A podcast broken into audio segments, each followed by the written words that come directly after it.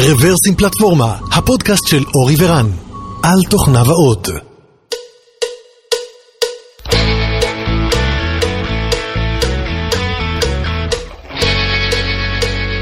שלום וברוכים הבאים לפודקאסט מספר 414 של רוורסים פלטפורמה. התאריך היום הוא 18 ביולי 2021. אנחנו בעיצומו של גל, איש לא יודע כמה. גם לא יודעים אם זה עיצומו. השעה היא 9 בערב, שעון יוקנעם עילית. אנחנו נמצאים בביתי הקאט, ויש לנו את יונתן שמצטרף אלינו כ-co-host. היי יונתן. ערב טוב, מה העניינים? מצוין, טוב שאתה פה איתנו שוב. ויש לנו את לירן מחברת רוקאוטס. אמרתי נכון? רוקאוטס. היי לירן. היי יונתן. אהלן. ברוך הבא, מה שלומך? מצוין, קצת מאוחר, אבל זה שעה מצוינת לפודקאסט. מה, לתל אביבים זה כמעט בוקר. תקשיב, האוטו שלי, אוטו תל אביבי קטן, הוא נחנק, הרחתי אותו על כביש 6, אני מקווה שאני צריך לחזור הביתה בשלום. יש לי פה מיטה ספר. טוב, אז מגניב, אז תכף תספר לנו קצת מי אתה ומה החברה. הנושא שלנו להיום, אמרנו את זה בקצרה, זה האתגרים המעניינים שיש מאחורי דברים שהם Cloud Native, שזה בעצם העיסוק גם של החברה שלך. אז ככה בשתי מילים, מי אתה? מה אתה עושה? מה עשית לפני זה? אז אני לירן חיימוביץ', co-founder ו-CTO ברוקאוט. אני, לפני שהצטרפתי לרוקאוט, הייתי איזה 10 שנים במשרד ראש הממשלה, בוגר קורס הרם, למי שככה מתעסק בדברים האלה. ובגדול, לפני 5 שנים החלטתי להקים סטארט-אפ, וכמה חודשים אחר כך קרמה אור וגידים רוקאוט. רוקאוט היא בעצם חברה שמספקת כלים למפתחים, שמאפשרת להם לצלול לתוך הקוד שלהם, לדבג אותו ולהבין מה הוא עושה גם כשהוא רחוק. ואני לא חושב שיש משהו יותר רחוק היום מאשר Cloud Native ו-Cloud בכלל. כן, אז אני מניח שאת המונח Cloud Native לא מעט מהמאזינים שמעו, יש גם ממש ככה Organization, CNCF, ואני מניח שזה שגור בפי הרבה, כל אחד שומע את זה וכנראה מבין משהו אחר, הוא מתכוון משהו אחר. אז מה, לפי ראייתך, מה המשמעות של Cloud Native? וואו, לפי ראייתי, קשה לי קצת להגיד שזה לפי ראייתי להגדיר את זה, אבל איך שאני תופס את זה, זה שכזה לפני, אני יודע, 10-15 שנה התחיל עולם הקלאוד, עם ה-S3 של אמזון, עם הגוגל אפ אנג'ן ועם טכנולוגיות כאלה, ובהתחלה התצורה הייתה יותר כזה lift and shift. בוא ניקח את אותם אפליקציות שכתבנו לדאטה סנטרים ונריץ אותם בענן, ומה שהבנו תוך כמה שנים זה שאנחנו לא מנצלים את המקסימום שהענן יודע לתת לנו, את המקסימום שהענן יודע להציע לנו.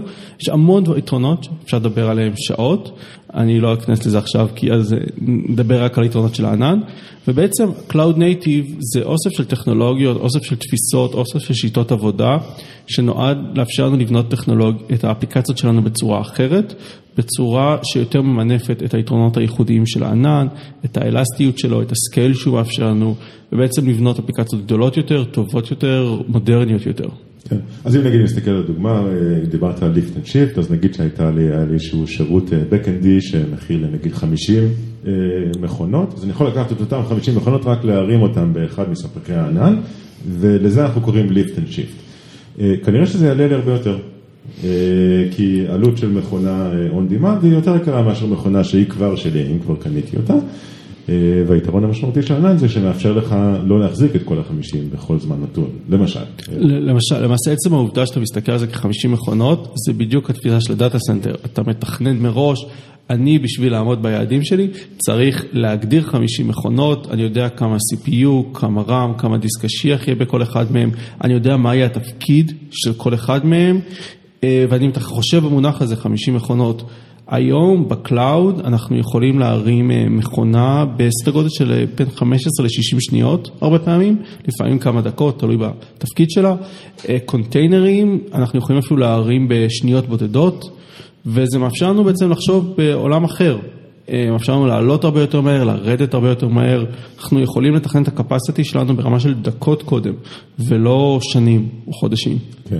אז אלה חלק מהיתרונות של הענן, ואמרנו שבאמת לא נבזבז את כל הפודקאסט ולדבר על היתרונות, אבל מובן שאלה חלק מהיתרונות. אולי צריך לציין שזה לא תמיד היה ככה, זאת אומרת, כשהתחיל ה-3, או כשהתחיל יסיטו, הדברים לא היו בהכרח ככה, זאת אומרת, להרים מכונה יכולה לקחת דקות ארוכות, מחירי הסטורג' היו שונים, אבל עם הזמן זה משהו שבחד קרה, ונולדו טכנולוגיות חדשות, למדה בדוגמה, ויש עוד לא מעט אחרות, שבעצם מאפשרות שינוי פרדיגמה, שינוי שיטה. אבל, עם כל דבר טוב, גם יש כמה אתגרים, אז יש לא מעט אתגרים בלאמץ Cloud Native. ובעצם פה, על זה בעצם אנחנו רוצים לדבר, אז איזה אתגרים מעניינים אתה חושב שכדאי להתחיל איתם? אז אני קצת אנוכי, ואני אסתכל על זה מהפרספקטיבה שלי, בסוף רוב הקריירה שלי, רוב הרקע שלי היה כמפתח תוכנה, כמהנדס תוכנה, ואני אוהב להסתכל על זה מהפרספקטיבה שלי, של איפה מפתחי תוכנה סובלים בעולם הקלאוד. ואחד הדברים שקורה למפתחי תוכנה, זה שפתאום מאבדים שליטה. אם פעם היינו מריצים את האפליקציה שלנו עם איזשהו שרת Java Enterprise, או איזשהו שרת WSGI ופייטון, או משהו כזה שהוא נורא כזה קל להרים מקומית, פתאום אנחנו עוברים לטכנולוגיות שנבנו עבור הענן. נורא נורא קל וטוב ומדהים להריץ אותם בענן, אבל יכול להיות פתאום נורא קשה להריץ אותם על הלפטופ שלנו. בין אם זה סרברלס לא באמת קיים על הלפטופ שלנו, בין אם זה קוברנטיס, שהוא מאוד מאוד גדול והוא יקר במשאבים בעבודה מקומית ובעבודה קטנה, הוא מדהים בקלאוד, לא כזה טוב אצלנו, בין אם זה כל מיני תלויות בקלאוד, בין אם זה כל מיני שירותים של אמזון, SQS, SNS, דאטאבייסים מנוהלים, פתאום בכל הדברים האלה, כשאתה מתחיל לעבוד מקומית, זה מאתגר. או שאתה עובד מול הקלאוד המרוחק כל פעם, עם בעיות קונקטיביטי, עם latency ועם חוסר, פחות שקיפות, או שאתה מרים כל מיני סימולטורים אצלך, שהם הרבה פחות איכותיים והרבה פחות מסמלצים. מן הסתם, ככל שאתה עובד עם סימולטורים ופחות בסביבת האמת, ככה התוצאות שלך השתנו ברגע שתעבור מהדב לסטייג'ינג או לפרודקשן. כן. אז אנחנו בעצם מדברים על חוויית המפתח. שהיא נפגעה, דרך אגב שווה להגיד שלפני, אני חושב שני פרקים דיברנו על נושא של סרברלס, עם בחור מוויה, מילון מוויה, וגם הנושא הזה עליו, ואני חושב שהבעיה היא די ברורה, כל מי שאי פעם פיתח פונקציות למדה או הדומיים שלהם מבין את הבעיה, זה רץ בענן, אבל להריץ את המחשב שלך אולי תצליח, אבל זה לא תהיה אותה סביבה. וכמובן הזכרת את כל השירותים מסביב, זאת אומרת אם אתה צריך איזשהו SQS או אם אתה צריך S3 או אם אתה צריך משהו אחר, אז אתה גם צריך או להשתמש בסרוויס המרוחק ואז עדיין יש חוויה גרועה כי זה איתי, או להשתמש באיזושהי סימולציה מקומית אבל אז לא בטוח שהסימולציה באמת פועלת אותו דבר, לצורך העניין מערכת, אולי דברים בסיסיים כן, אבל הרשאות או דברים כאלה לא תמיד עובדים כמו שצריך ואז אתה מגבל את הסבנק שלך בפרודקשן. אוקיי, אז האתגר של חוויית הפיתוח, דרך אגב, יונתן, אצלכם יש workload שהם גם בקלאוד וגם לא בקלאוד, באיזה גישה נקטתם בהקשר של חוויית מפתח? אז אצלנו רוב האפליקציות ורוב הסרוויסים רצים בקלאוד, אבל שהוא שלנו, זאת אומרת לא public cloud, אלא ב-private cloud. אנחנו מבחינת דיבאגינג, אולי נדבר על זה אחר כך, יש פה גם עניין של גישות, אני חושב, האם אתה רוצה בכלל לדבק בפרודקשן ואיך אתה עושה את זה, אבל מבחינת סביבת הפיתוח עצמה, אנחנו עובדים ברימוט, זאת אומרת, אתה מריץ את הסרוויס שאתה מפתח וצריך לדבק אותו לוקלית, וכל שאר הסרוויסים שאתה נשמח בהם, בין עם דאטאבייסים וכולי, הם רימוט. כן, ואם הם צריכים אותך, דרך אגב, זאת אומרת, יש איזשהו טאנל כזה שגם הם יכולים לקרוא לך?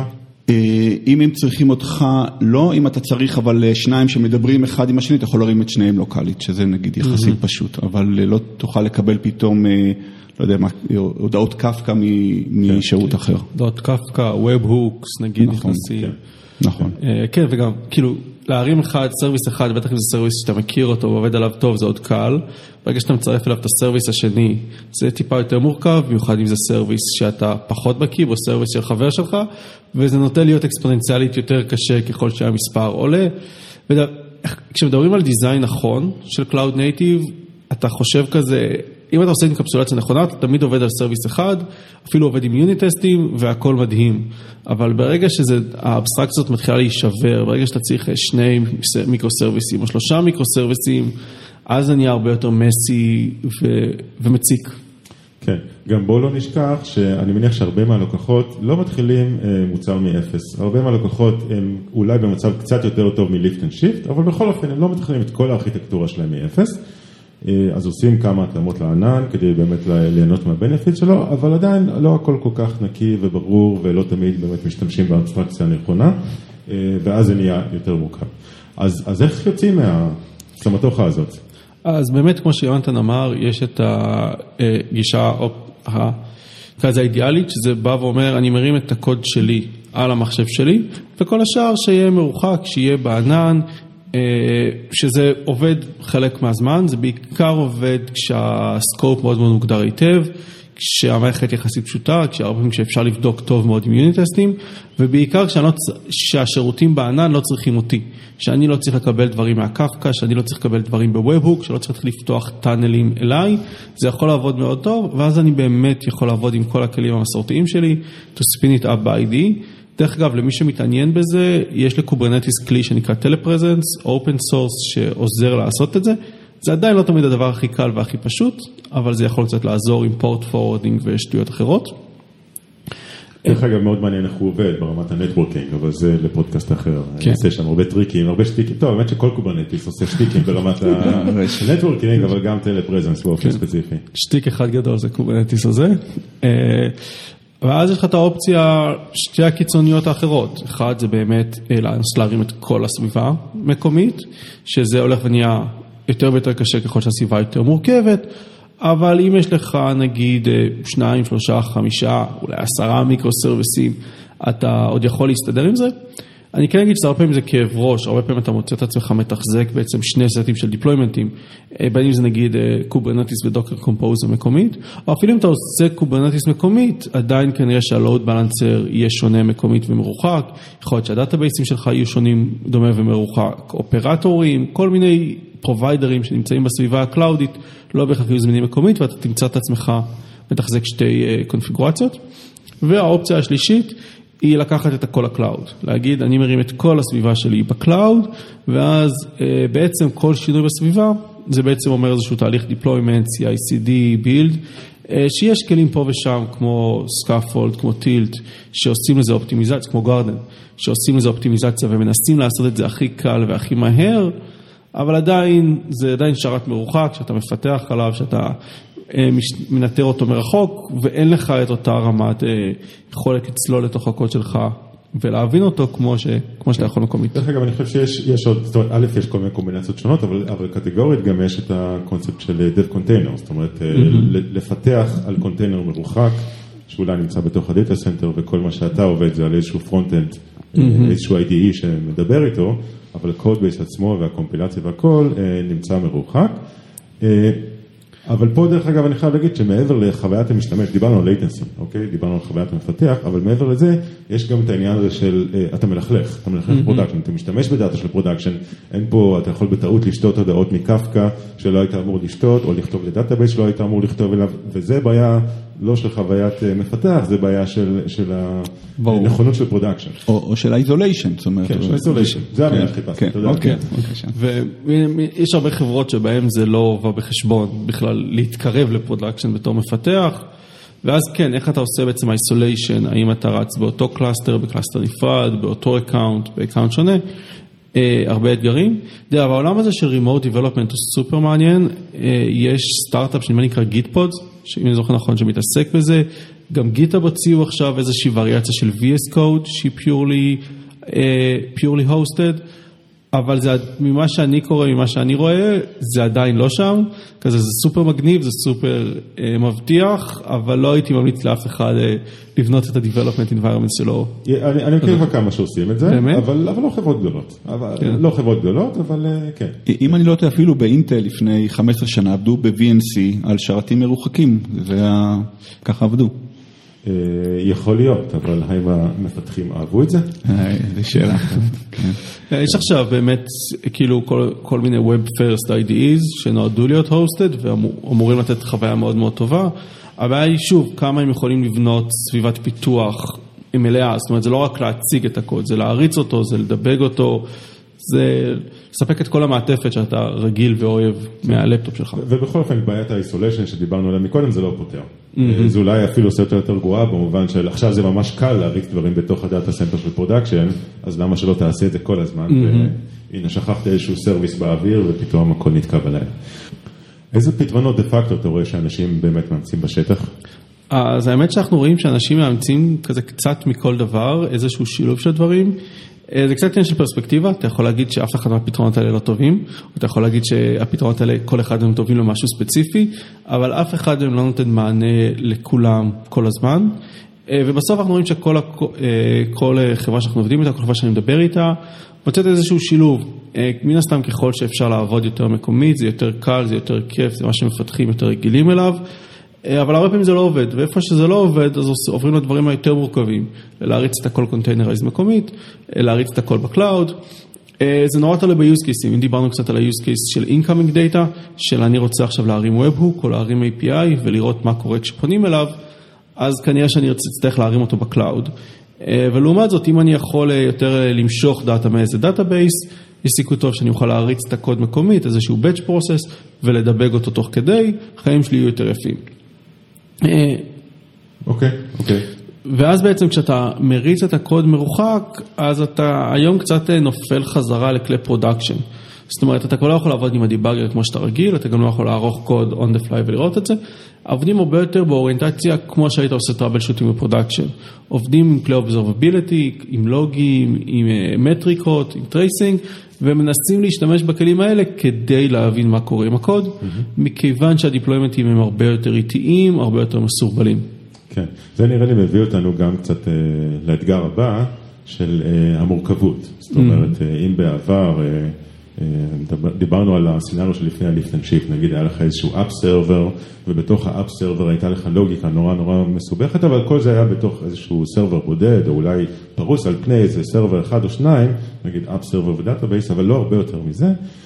היום למעשה לוגיקה פרוסה על פני מספר סרברים, אולי מספר פונקציות, תורים, דאטאבייסים, הוקים ועוד הרבה מאוד פטנטים אחרים, חלקם חדשניים, חלקם אולי לא כל כך, אבל לפעמים אתה מגלה שנגיד HTTP request של יוזר בודד, עובר בקלות דרך 10-15 דברים שונים, כשלא כולם זה בהכרח בבעלותך, זאת אומרת יכול להיות שחלק מהם בבעלות ה-Cloud Provider, חלק מהם מייצר איזשהו, כמו שאמרנו נגיד הוק, נגיד אתה כותב קובץ ו3 ומייצר הוק וכו', זה נהיה מורכב.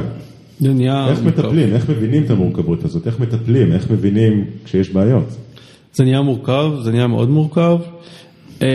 דווקא בעולם הזה, כלי ה-observability שיש לנו היום הם מאוד מאוד טובים, לא יודע, ככה החבר'ה בקהל שמקשיבים לנו עכשיו ידע להם לשמוע את המונח הזה של observability, זה מונח שמדבר על היכולת בעצם להבין מה קורה במערכת מבחוץ, להבין האם היא במצב תקין, האם היא לא במצב תקין, אולי טיפה למה, ויש היום אוסף של כלים כאלה, החל מעולמות הלוגים המסורתיים שאליהם אנחנו רגילים, דרך עולמות המטריקות, פרומיטיוס וזה, ועד עולמות ה-APM שהם קצת יותר, כלים קצת יותר כבדים, שמאפשרים לנו יותר לצלול לעומק, ובאמת לעקוב ברזולוציה מאוד בסיסית על הבקשות האלה, בקשות HTTP ובקשות אחרות לאורך המערכת, לראות בין איזה סרוויסים הם עובדים, וכל הכלים האלה נותנים לנו איזשהו פידבק ראשוני של כמה שגיאות יש במערכת, כמה זמן לוקח למערכת, ואולי גם מכווינים אותנו בערך לאיזה קומפוננטה עושה בעיות, איזה קומפוננטה חובה קשיים. כן, אבל שוב אני אקשה, דיברנו על קשיים.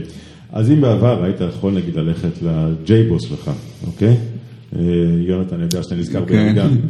WebSphere. אתה יכול ללכת אליו ולשים שם ברייק פוינט. ונגיד, אוקיי, יאללה, עכשיו נשלח ריקווסט, נראה מה קורה בברייק פוינט. עכשיו אתה אולי, במקרה הטוב, יכול באמת להתחבר לאיזשהו משהו לשים ברייק פוינט, וגם לא תמיד, אבל בדרך אתה לא תראה את כל הסטאק. אוקיי, יהיה לך מאוד מאוד קשה להבין מה הסטייט שהביא אותך עד לשם, ושוב, גם לא תמיד אפשר לייצר ברייק פוינט ברמה הטכנית. זה באמת החיסרון הגדול של השימוש בכלי אובזרבביליטי למטרות פיתוח. כלי אובזרבביליטי הם מאוד מאוד ריג'ד באופי שלהם. צריך להגדיר מראש מה רוצים לעשות. צריך להכניס את הלוגים לקוד, צריך להכניס את המטריקות לקוד. הכלי טרייסינג, דרך אגב, ה-APM יודעים לנטר איזשהו overview ראשוני בעצמם, out of the box, אבל מעבר לבייסיק הזה, אתה צריך להוסיף בעצמך כל ספן, בעצם כל נקודה שאתה רוצה לנטר, וזה כל פעם שאתה רוצה לשנות את זה, זה אומר לשנות קוד, לעשות דיפלוימנט. עכשיו, כשמדובר על הקוד שלך, במיוחד אם זה רכיב שאתה עובד עליו עכשיו, זה לא כזה נורא. בטח בסביבה דב, לבנות את הג'אבה, לעשות טרנספייל לג'אבה סקריפט, לבנות את הקונטיינר, לעשות איזה דיפלוימנט, בין 5 ל-20 דקות ואתה מסודר. אבל זה הרבה יותר כואב כשזה לא הקוד שלך. בין אם זה מיקרו-סרוויס ליד, שאתה כבר פחות מכיר, את הבילד שלו, פחות מכיר את התהליכים שלו, פחות מכיר את הדיפלוימנט שלו, וזה גם יכול להיות אופן סורס. זה גם יכול להיות עכשיו איזשהו קוד אופן סורס, ועכשיו לפתוח את הקוד אופן סורס הזה בשביל להוסיף לוג, ולהבין איך עושים ריבילד לפקאג' ואיזה את הדיפנדנסי שלך להפנות לפקאג' שבנית, זה כבר יכול להיות סיפור בכיף של איזה חצי יום ויותר, וזה די מבאס. זה אולי מבאס, אבל יש גם את הצד השני, זאת אומרת, עבודה כזאת שאתה עושה על להוסיף מטריקה במקרים מסוימים, לזרוק איבנט, זה קשה, אבל זה גם נכס, זה נשאר איתך. דיבאגינג, אתה עושה דיבאגינג, ואחר כך הוא נעלם, במקרה הטוב הוא נעלם, הוא לא נשאר, לא משאיר שום סטייט, וכל הידע שצברת משם הוא כבר לא שם. זאת אומרת, לא אומר שלא צריך דיבאגינג בכלל, אבל מבחינתי, שפותח דיבאגר, זה קצת מוצא אחרון. זאת אומרת, זה אומר אולי שהיה חסר לו משהו לפני זה, או שבאמת לפעמים, כן, אני מסכים, יש דברים שאי אפשר בלי. אבל זו גישה קצת אחרת. אני ממש בעד observability, ואני ממש אוהב observability. observability זה באמת אחד הדברים הכי חשובים, ושווה להשקיע את הזמן בלבנות observability מצוין למוצר, על אחת כמה וכמה בפרודקשן. זה סופר חשוב שהמפתחים שבנו את הקוד ייקחו אחריות על זה, שהם יודעים מה קורה איתו, שהוא מדלבר ערך ללקוחות קצה, והדרך היחידה לעשות את זה זה עם לוגים, עם מטריקות ועם observability. הבעיה עם זה היא ש-observability זה הרבה משחק של ניסוי וטעייה. אתה לא תמיד יודע בהתחלה איזה לוג הכי חשוב. כמות הפעמים שראיתי בקריירה שלי מפתח שם לוג ובא ואומר זה סופר סופר חשוב לדעת שזה קורה, אז הדבר הזה קורה 10,000 פעם בשנייה ומפיל את המערכת או לפחות או מקפיץ את הלוג, את החשבון של האלסטיק. זו מערכת מאוד חשובה, כנראה היא קוראת 10,000 פעמים בשנייה. אתה מגלה שאולי זה לא היה כזה חשוב כמו שחשבת, או אתה מגלה שאיזושהי מטריקה היא אתה רוצה לשלוח איזה מטריקה, ואתה מגלה ששלחת אותה בשעות, במקום בשניות, ועכשיו המערכת אינפוט לא מצליחה לקלוט אותה. בסוף אני חושב שאת ה-observability הכי טוב, הכנסנו כתוצאה מתקלות, אני יודע, לפחות ברוקאוט, משהו לא עבד, תחקרנו והבנו, לא רק הבנו למה זה לא עובד, אלא גם הבנו איך לשפר את ה-observability שלנו, כדי שפעם הבאה זה לא יקרה, או שנדע על זה יותר מהר ויותר בקלות. זה פשוט תהליך איטרטיבי. נראה לי דווקא, אני חושב להגיד, כנראה על כל דבר בחיים, את הדברים הכי טובים אתה עושה אחרי שתהיית. אבל כן, אני לגמרי מזדהה עם התופעה הזו. ובהקשר הזה, הטענה שלי לכלי observability הקיימים, זה פשוט האיטיות, המסורבלות. כשאני כבר יודע מה אני רוצה, סבא, אני אעשה על זה את הקומיט, אני אעשה על זה את הדיפלוימנט, והכל יהיה בסדר, בטח אם יש לי CI/CD איכותי, זה ייקח את השעה, שעתיים. הבעיה היא שזה התהליך של הניסוי וטעייה, שלפעמים לוקח לי 10, אפילו 20 ניסיונות, לדעת מה המטריקה שאני צריך, לדעת מה הלוג שאני צריך, וזה מה שאנחנו ברוקות מאמינים, זה הרבה יותר כיף וקל ומועיל, לעשות את זה באיטרציות זריזות. להצביע על שורה, לקבל ממנה לוג, להצביע על שורה, לקבל ממנה מטריקה, לראות שזה באמת מה שאתה רוצה, לראות שזה מה שרצית ללמוד, ואז בעצם לקבע את זה בכלים כאלה ואחרים, שזה יגיע באופן קבוע ובאמת ישמר את הידע הזה לאורך זמן. אוקיי, אז זה בעיקר כלים להבין מה קורה במערכת, או שזה גם לשנות התנהגות, או לשנות לוגים, או לשנות איפים, או... הפרספקטיבה שלנו ברוקאוט, מה שאנחנו עושים, זה אנחנו רוצים להפוך את העולם הזה של observability לדינמי. שתוכל כמפתח לבוא ולהצביע על כל שורה בקוד שלך ולהגיד, אני רוצה לדעת מה קורה פה, אני רוצה לדעת איך הגעתי לפה, גם ברמת סטאק טרייס וגם ברמת טרייסינג. איפה הבקשה הזאת עברה קודם, מה הערכים של המשתנים שלי, וגם לנצל את הדברים האלה בצורה קצת יותר חכמה. תייצר לי פה מטריקה חדשה, תייצר לי פה לוג חדש, וכשאנחנו גם מבינים שיש פה כל מיני תוספות ומורכבויות נוספות בפרודקשן. למשל, אני רוצה לדעת מה קורה כשמגיעים לשורה הזאת בקוד, אבל עבור לקוח ספציפי. תראה לי איך הקוד שלי מטפל כשהלקוח הזה שולח לפה בקשה. תראה לי איך הקוד שלי מטפל כשקיבלתי מה-S3 איזושהי הודעת שגיאה. כן, כמו נגיד conditional break point. כשמשתמש הערך שלו מגיע לזה, אז תעצור. כן, אז בעצם הטכנולוגיה שאנחנו אוהבים לקרוא לה non-breaking break points, שזה אומר, נותנים לך חוויה שהיא דומה לברייק פוינט, מראים לך מה שברייק פוינט היה מראה, אבל לא עוצרים את הקוד בעצם. עכשיו יותר ויותר שרתים, לפחות כאלה שצריכים להתמודד עם סקייל גדול, הם אסינכרונים. נכון? זאת אומרת, דברים לא בהכרח קורים בסדר שלהם, הסטאק טרס יכול לראות כמו גיהנום. איך אתם מתמודדים עם זה? אז אנחנו מתמודדים עם זה בכמה דרכים. הכי משמעותי זה בגדול לעקוב אחרי ריקווסטים. אנחנו מאפשרים לעקוב אחרי ה-Distributed Tracing Information, שחלקו אנחנו יודעים לייצר בעצמנו, וחלקו אפשר בעצם לקבל מכלי APM שונים שאתם משתמשים, או אפילו כלי Open Source, כמו Open Tracing, Open Telemetry, Open Census, וכל המלחמה שהם עושים על התקינה. זה הכל אותו דבר, לא? בערך, כמו כל תקן טוב. ובעצם אנחנו אפשרים לך ככה גם לראות את הסטאק טריס הקלאסי של מאיפה הקוד שלך הגיע, אבל גם לראות את הסטאק טריס הלוגי של הספנים של הטרייסינג, של מאיפה הבקשה הזאת הגיעה, איך נכנסה למערכת ואיפה היא בשלב הזה כרגע. אוקיי. אתגר נוסף שאני יכול, טוב, אני בטוח שאפשר להמשיך לדבר על אובזרבביליטי, אבל בואו נמשיך. אז נגיד אתגר נוסף שאני יכול לחשוב עליו זה אם שוב נחזור לסנאריו שבו היה לך נגיד ווב סרבר אחד ודאטאבייס והיית משחרר עליו גרסה, אז אתה יודע, היית משחרר גרסה 5, אחר כך גרסה 6, אחר כך גרסה 7, אולי 7.1, אולי 7.2, אבל אוקיי, כאילו אתה די ברור לך מה קורה שם. היום בפרודקשן, ודרך אגב זה אולי לא ייחודי לקלאוד, אבל זה נהיה יותר קל, זה קלאוד נייטיב, יש לך הרבה מאוד סרוויסים והרבה מאוד רכיבים אחרים, ולכל אחד יש גרסה אחרת החלוטין. אני מנחש שבאוטברין משחררים הרבה מאוד גרסאות ביום. נכון, נכון, וגם לא כל הזמן לאותו סרוויס יש אותה גרסה בפרודקשן, יש שאתה מריץ A-B טסטים, ואתה מריץ כמה פלייברים. נכון, אז בכל זמן נתון, נגיד לכל סרוויס, נגיד יש גרסה אחת או שתיים בפרודקשן, בנוסף יש כמה מאות של סרוויסים שונים, בנוסף יש רכיבים של המנוע שלך שגם לפעמים עוברים upgrade, או כל מיני דברים כאלה מוזרים. וקשה מאוד לקבל תמונה קוהרנטית של, רגע, אז מה יש עכשיו בפרודקשן? איזה קוד נפרס אליו? קשה להחריד. למעשה, לפני איזה שנתיים, 3, היה לנו כזה אתגרים ראשונים שכאילו היה מוצר, התקלנו אצל לקוחות וראינו את הפידבקים שלהם, היינו בשוק מכמה לקוחות מתקשים להבין מה לעזאזל רץ להם בפרודקשן. זאת אומרת, הם בוחרים שרת, מתחילים לשים עליו ברקפוינטים, והברקפוינטים לא קופצים להם, ואז אנחנו אומרים להם, חבר'ה, זה לא הגרסת קוד שרצה לכם בפרודקשן. הם כזה, לא, זה כן, אנחנו אחרי שעתיים של סופורט, אנחנו מביאים, חבר'ה, זה לא הקוד שרץ לכם בפרודקשן, הברקפוינטים לא קופצים, כי אתם מסתכלים על גרסה של חדשה, אבל הגרסה בפרודקשן היא לפני שבוע, או הפוך. ואחד הדברים הכי משמעותיים שראינו במוצר, זה הצורך להביא עבור הלקוחות את הקוד. לא לסמוך על המפתח שנמצא בקצה, להתחיל עכשיו להבין איזה קוד נמצא איפה, אלא ברגע שהוא בוחר שרת, או סרוויס, או deployment בקוברנטיס, או whatever, להראות לו, תקשיב, זה מה שרץ שם כרגע.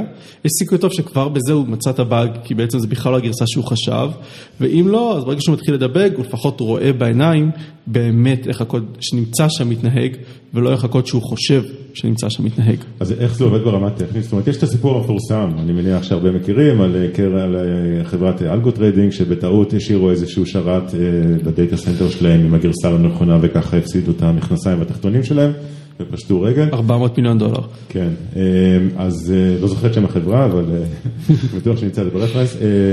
כן, אז איך זה עובד ברמה טכנית? זאת אומרת, מה, לכל גרסה יש איזושהי חתימה, ואתה מוצא את החתימה שלה, ואתה ככה מוצא את הקוד בייס? אז האמת שפשוט בנינו סט של best practices, שאפשר יכולים למצוא גם בבלוג שלנו, הרבה מהם, על איך לתייג גרסאות, בין אם זה ברמת ה-CI, לדחוף את ה-Git commit, בין אם זה ברמצה לכל מיני קונפיגורציות של מייבן וגריידל ו-MS Build, על איך לקנפג את זה כדי שזה ישים בארטיפקטים את ההשים, בין אם זה ברמת קונטיינרים, אנחנו פשוט מצאנו איזה כמה קבצים בנקודה גיט, המסתורי הזה שנמצא לכם בכל מקום, רק קחו את 3-4 הקבצים האלה, זרקו אותם פנימה, ואתם תוכלו לדעת בדיעבד איך הקונטיינר.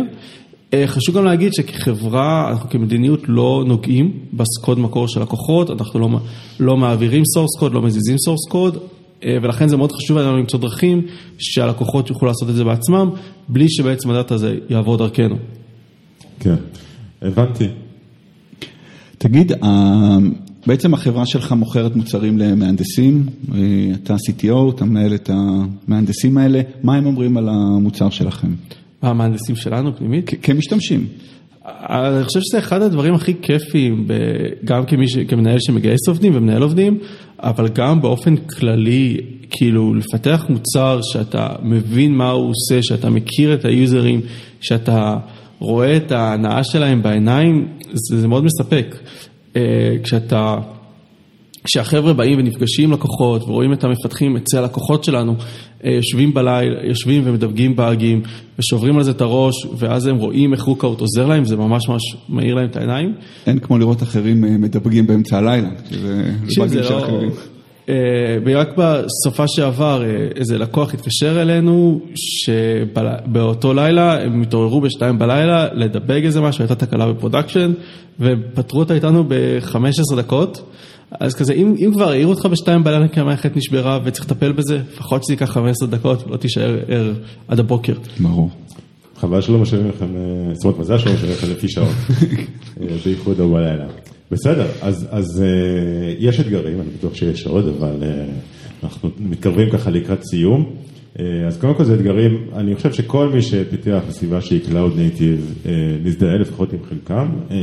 חלקם פטורים בתעשייה, במידה מסוימת, חלקם לא. אני בטוח שככל שנפתור ככה ייווצרו עוד בעיות ותהיה לנו עוד עבודה. אבל זה מעניין, אני חושב, זה מעניין מאוד, זה אתגרים סופר סופר מעניינים ורלוונטיים מפתחים. לפני השיחה שלנו, לפני שהתחלנו להקליט, סיפרת שהתחלתם פודקאסט. כן, אז האמת ששבוע שעבר הקלטנו את שני הפרקים הראשונים של הפודקאסט שלנו, הולך להיות ה-Production First Mindset, זה השם שלו, אני מאמין שככה שבוע-שבועיים תתחילו לראות פרקים של זה בספוטיפיי, אפל וכל המקומות האחרים שאתם אוהבים לראות פודקאסטים, אז אתם מוזמנים גם להקשיב לנו. מעולה, רעיון טוב, והוא באנגלית? הוא יהיה באנגלית, אנחנו מראיינים גם הרבה חבר'ה מהארץ, כל מיני יזמים כמו רון רייטר ואופיר ארליך, וגם כל מיני טכנולוגים מחול, ג'ון קודמול, סטיב צ'ין, שהם חבר'ה מאוד מאוד רציניים, שיספרו גם הפרספקטיבה שלהם על האתגרים של ה-Cloud Native, ובאופן כללי על האתגרים של להביא קוד לפרודקשן, ומה זה אומר.